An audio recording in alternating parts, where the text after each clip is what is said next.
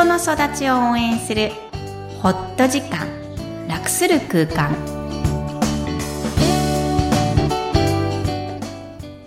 皆さんこんにちは。声ラボの岡田です。こんにちはクロスのみきこです大家好 Hi everyone みきこさんよろしくお願いします。お願いします5月6日なので、もうゴールデンウィークですね。ね今年長いんですよね10連休。ねうんどうされてますか？行楽と言ったら？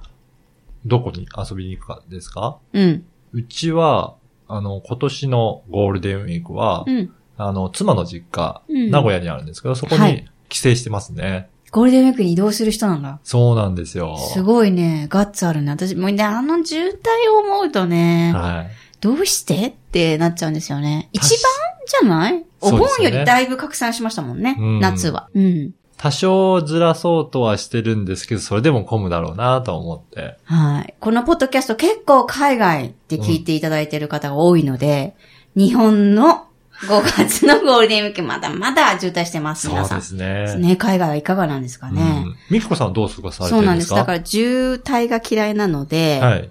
あの、家で衣替え。衣替え。ゴールデンウィークって言われたら衣替え。ああそこでじゃあ夏に遅い？変わるわけですかね。あれ、一般的に遅いのかな？うちは決めてないから、着る服がなくなったら衣替え。あの、なんか4月って、あの、桜が咲いて、花冷えして寒くなって、うんなんか急に寒くなる時あるじゃないですあか。りますね。そうすると、あの、長袖をしまえなくって、でもゴールデンウィークうで、ん。もう一気に半袖を出し切っちゃうおと、う実は5月の後うも、ん。あの、長袖必要な時もあるんですよね。あれがちょっと、ちょっと、イラッとしながらも、結構上にしまっちゃうんですよ。はい私、背が低いのに届かなくって、取り出せなくなっちゃいますね。もうあの、子供が3人もいるのに小さい時はね、うんうん。本当に一つ一つ、はい。そこで、えー捨てる、うんうん。えーこれは残す、や下の子にあげる？とかいう変別もしてくると、なんと断捨離をしたくなるんです。うん。やってます、やってます、うちも。やってる？うん。選別して。ああ、そうなんだ。で、服だけじゃないんだよ。そうすると本まで整理したくなって、ね家中を断捨離、私は断捨離をするべきだったってなって、あの、私の同僚の坂本っていうのがいるんですけど、はい。断捨離結構ね、得意な方だと思うんですが、はい。断捨離してるんだよって、な、一一年間に一回しかしないのに、すごい自慢するのが私のゴールデンウィークです。そうなんですね。長かったね。はい。はい皆さんどういうゴールデンウィークですかねはい。では本日のメインテーマですが、心のテーマ。今回は、一人でいる能力ということですが、今回はどういった内容でしょうか？はい。3回目の心のテーマになります。はい。え、これは1回目の無条件の自己愛と関連しています。うん一人でいる能力ってね、特に寂しいとか、あの、一人ぼっちって言い方がなんかマイナス表現が多いんですけど、実は大事な能力なんですね。はい一人でいられる方がいいんです。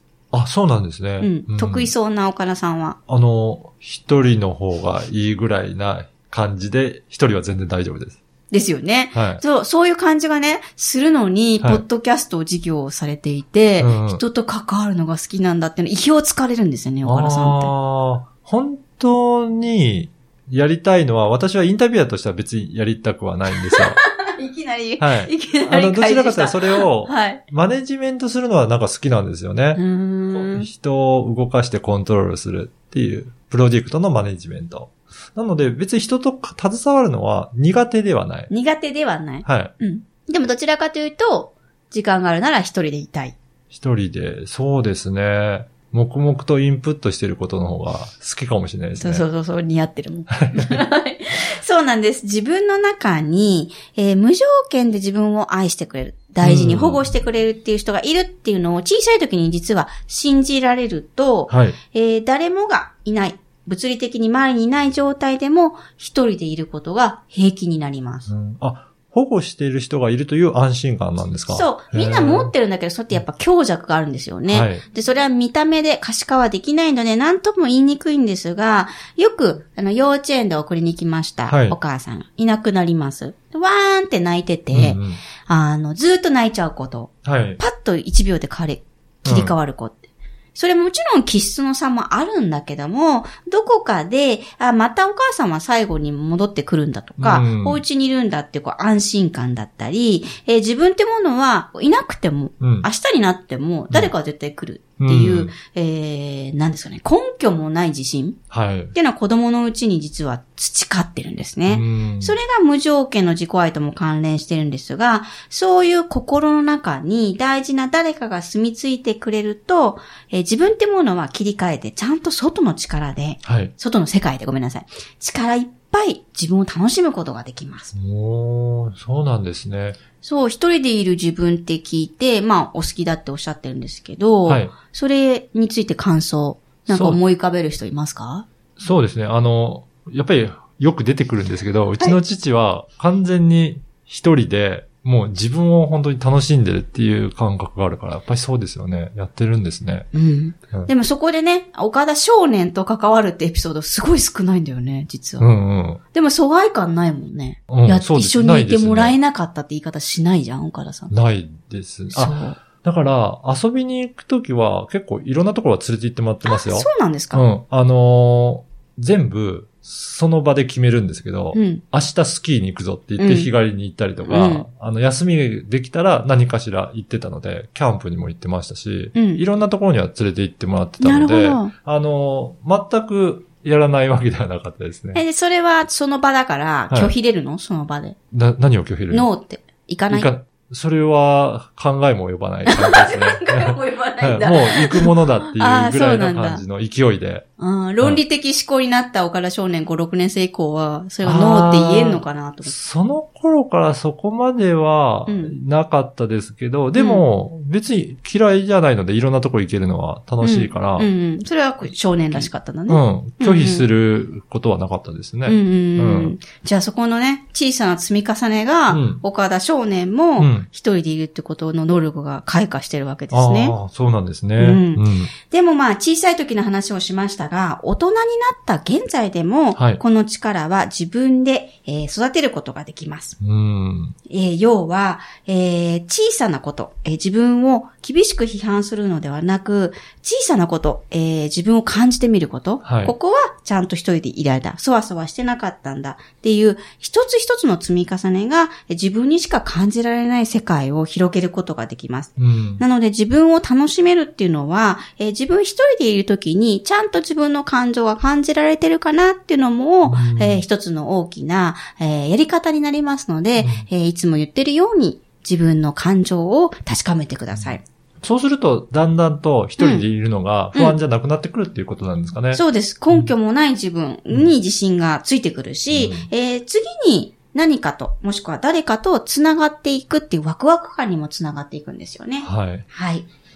はい。それでは本日のポイントをお願いいたします。はい。一人でいる能力。この能力を育てるイメージは持ちづらいかもしれません。えーまずは人との比較をやめてみましょう。その後に自分の中にワクワク感、もしくは期待感、えーそんな感情を感じられるなら、ゆったりと感じてみてください。えーマイナス感情ももちろんです。えーそれを感じられているということが自分自身の一人でいるバロメーターになっています。え全エネルギーを自分のために使ってあげましょう。今日もいろんな気持ちにありがとう。あの、ミキコさん、感情21時間プログラム、大変好評ですね。そうです。もう5月に入ったんですが、はいえー実は、えー有料化になりました。同じ21日間の配信なんですが、有料化になった今は、えー番外編として、はい。えー皆さんの感想だったり、はいえー私自身が感じていることをまた別の音声にしてはいお届けしています。じゃあそういった他の方の感想とか、そういったエピソードも含まれてくるんですね。そうです。はいぜひぜひ、プラスアルファになったプログラムをお楽しみください。はい。えっ、と、ホームページの URL を掲載しておきますので、ぜひ、ポッドキャストの説明文からチェックして、アクセスしてみてください。はい。ミキコさんどうもありがとうございました。ありがとうございました。バイバイ。